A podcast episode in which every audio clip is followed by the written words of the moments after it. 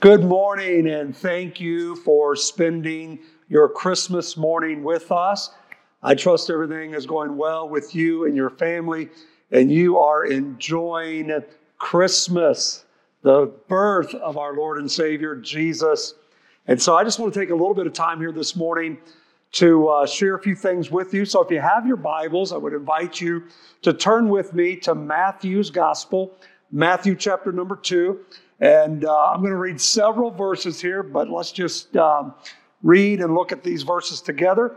Matthew 2 1 through 12 records these words Now, after Jesus was born in Bethlehem of Judea, in the days of Herod the king, behold, wise men from the east came to Jerusalem, saying, Where is he who is born king of the Jews? For we have seen his star in the east and have come to worship him.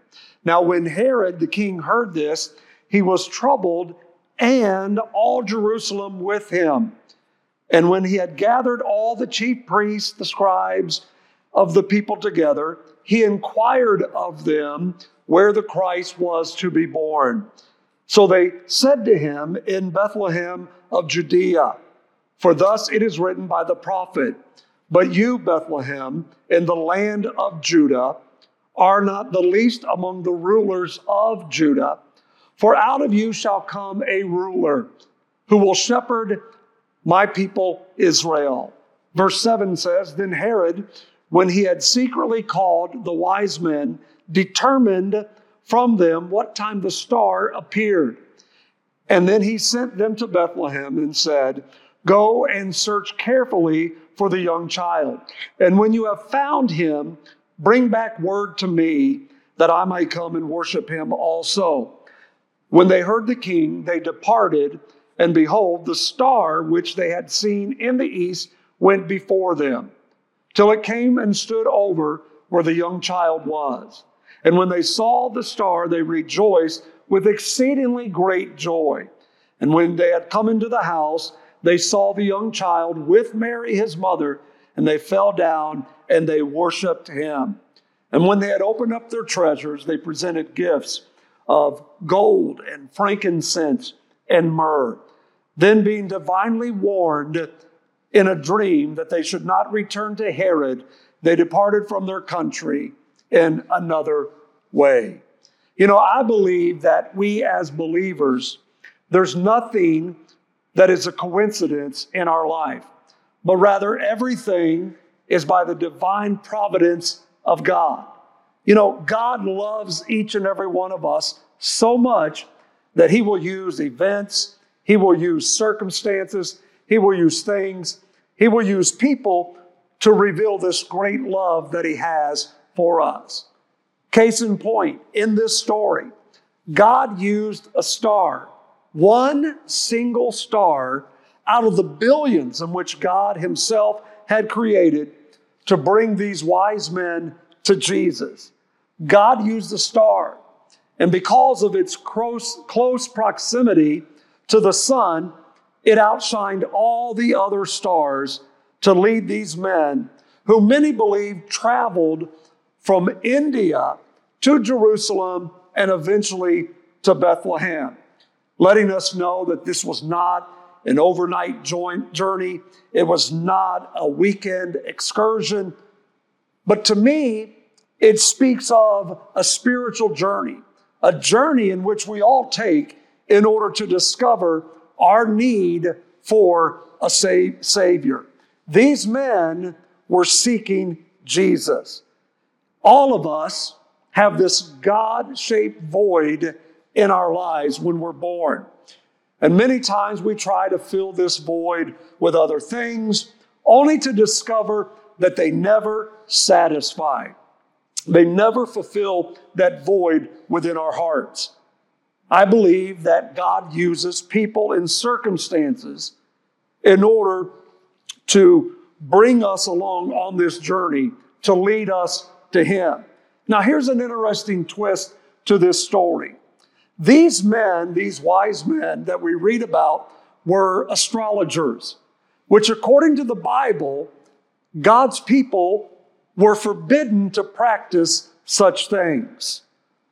Astrology is divination.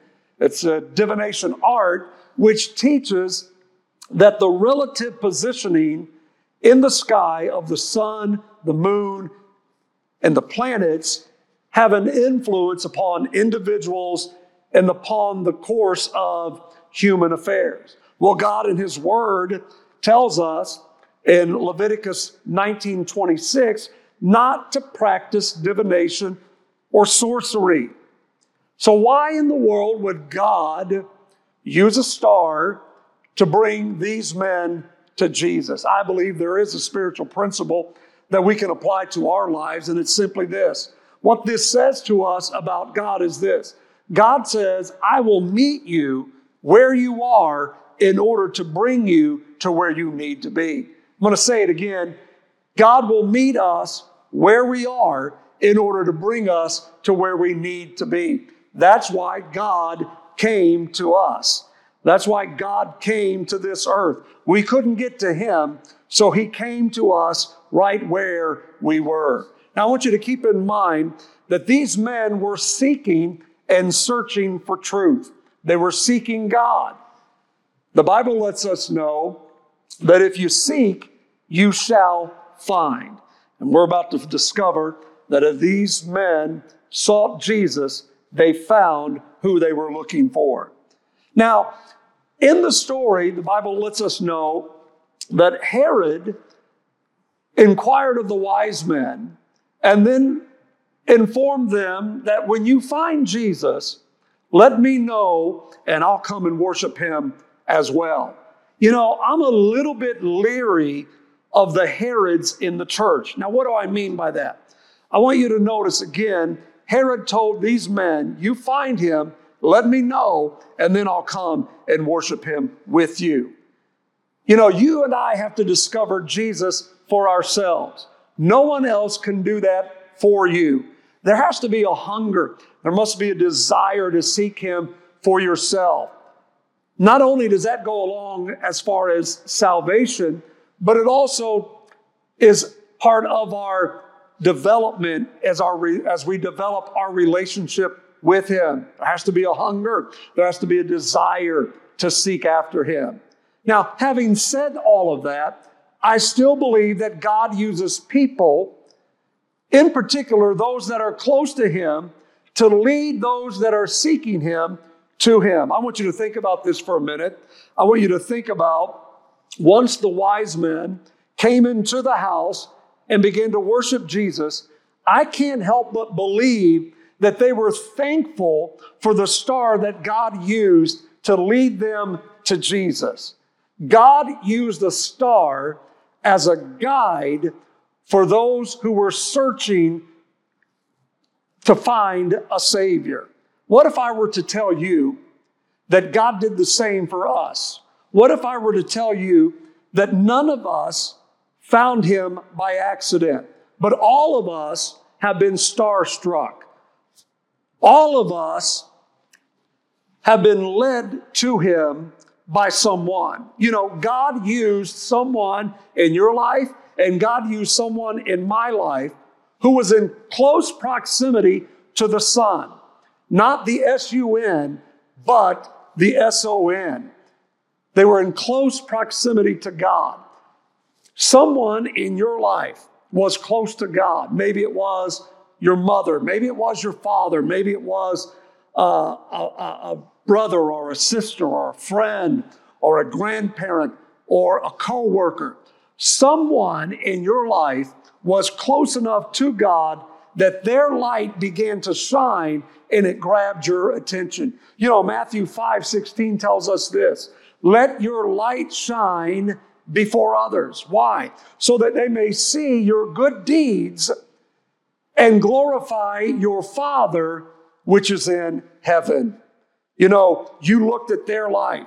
You saw something in them even when you didn't know what it was. You saw something in them that said, there's something different about this person. I can't quite put my finger on it, but there's something that they have that I don't have. And God lit that person so bright that they got your attention. God used them as a travel guide to get you to the Savior. And the truth is, if their light had not been so bright, you wouldn't have followed them. You wouldn't have been able to find the Savior because of them. I just want you to take a moment right now, and I want all of us to take this moment, and I want us to thank God for the stars that God used in your life to guide you to Him. Right now, go ahead in the comment section, give me a thumbs up, give me a clap, uh, give me some raised hands. Just type in there, thank God for someone who was shining bright for Jesus who led you to Him. Amen. The Bible said the star in which they followed led them to a house. Verse 11, when they came to this house and they came in, the Bible said that they saw Jesus. Parents, grandparents, I want you to just lean in here for a moment with me. And I want to ask you a question, not in a condemning way, but I want to ask you this question today. Is your home a prepared place for the presence of Jesus? Can your children or anyone else who comes into your home, can they find Jesus like these wise men did when they came into this home? Now, I know that they can find, your children can find the elf on the shelf. You're probably tired of that right now. But I'm going to ask you a question Can they find the Savior in their home? These men stopped in Jerusalem first. They were there in the king's palace. After all, isn't that the first place that you and I would look if we were looking for a king? We would look at or look in the palace. This is where most people look for Jesus in Jerusalem. Let me tell you what that represents. It represents a religious order. You won't find Jesus in Jerusalem. You won't find him in that religious order. As a matter of fact, the scribes were there, the priests were there, the Pharisees were there in Jerusalem. And even though they knew about Jesus, they couldn't lead these wise men to Jesus. Here's why because religion leads to man, not God. But he wasn't there in Jerusalem which lets us lets me know that you could have a palace and you can provide your children with everything they want and everything that they desire. But you know and I know if there's no king there, it's all empty and it's all in vain. On the other hand, you could have very little as far as material possessions in your home, but if the king is living in your home, if your home houses the presence of God, then you know that you are blessed beyond measure. Because guess what? When Johnny grows up, and he will, and when, if unfortunately he begins to stray from the truth, and I pray that he doesn't, there's one thing that he will not be able to escape, and that is the residue of the presence of God that's in your home. You know, I grew up in a home where the presence of God dwelled. I mean, the Spirit of God was in our home. And even though I was a rebellious, rowdy teenager, I knew that the presence of God resided in our home. There was a reverence there for God's presence. And that made it very difficult for me to lay my head on a pillow at night knowing that I was far from God. You know why? There was a constant reminder in my home of the presence of God. Now, why is that important, mom? Why is that important, dad? It's important because if someone is lost or if someone is backslidden, there's a, there is a conviction that comes with the presence of God. Not a condemnation, but a conviction. That's why I wanted to run the roads all the time. I was trying to avoid and escape that conviction. But I had a praying mother who knew that I could not outrun the presence of God. I could not hide from the presence of God. I want you to notice something. I want you to notice where the house was located. The Bible tells us that the house was located in Bethlehem. Don't overlook the spiritual significance of this town because it's in this that we find the secret to housing the presence of God. Bethlehem, as you know, means house of bread. Bread is symbolic of what? Bread is, is symbolic, you guessed it, of the Word of God. It's also symbolic of the presence of God. Jesus said, I am the bread of life. You cannot separate the Word from God and God from the Word. They are one in the same. You know, one of my memories growing up as a child was of my mother reading the Bible. We didn't have a big house, so it was it was hard to find a private place to read, or it was hard to find a private place to worship. And many times in the morning, I would find my mother reading her Bible with a notebook and a pen, taking notes, jotting down things, and just being uh, there with her Bible, reading the Word of God. And depending on, upon how that day went, there were times when I would witness her doing this at night. And so, parents, this impacted my life. I want you to know that if you're going to provide a place where the presence of God dwells in your house, make sure that you that the word of God is being read in your home. Make sure that your children see uh, there's a visible sign of the, of the Word of God in your home.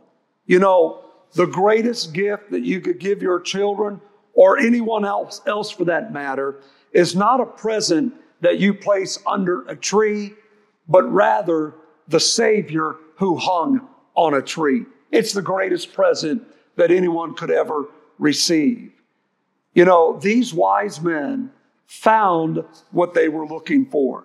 And when they found who they were looking for, they bowed down and they worshiped him. They offered him gifts of gold, speaking of his deity, of frankincense, speaking of his priestly duty, and myrrh, speaking of his death that would come.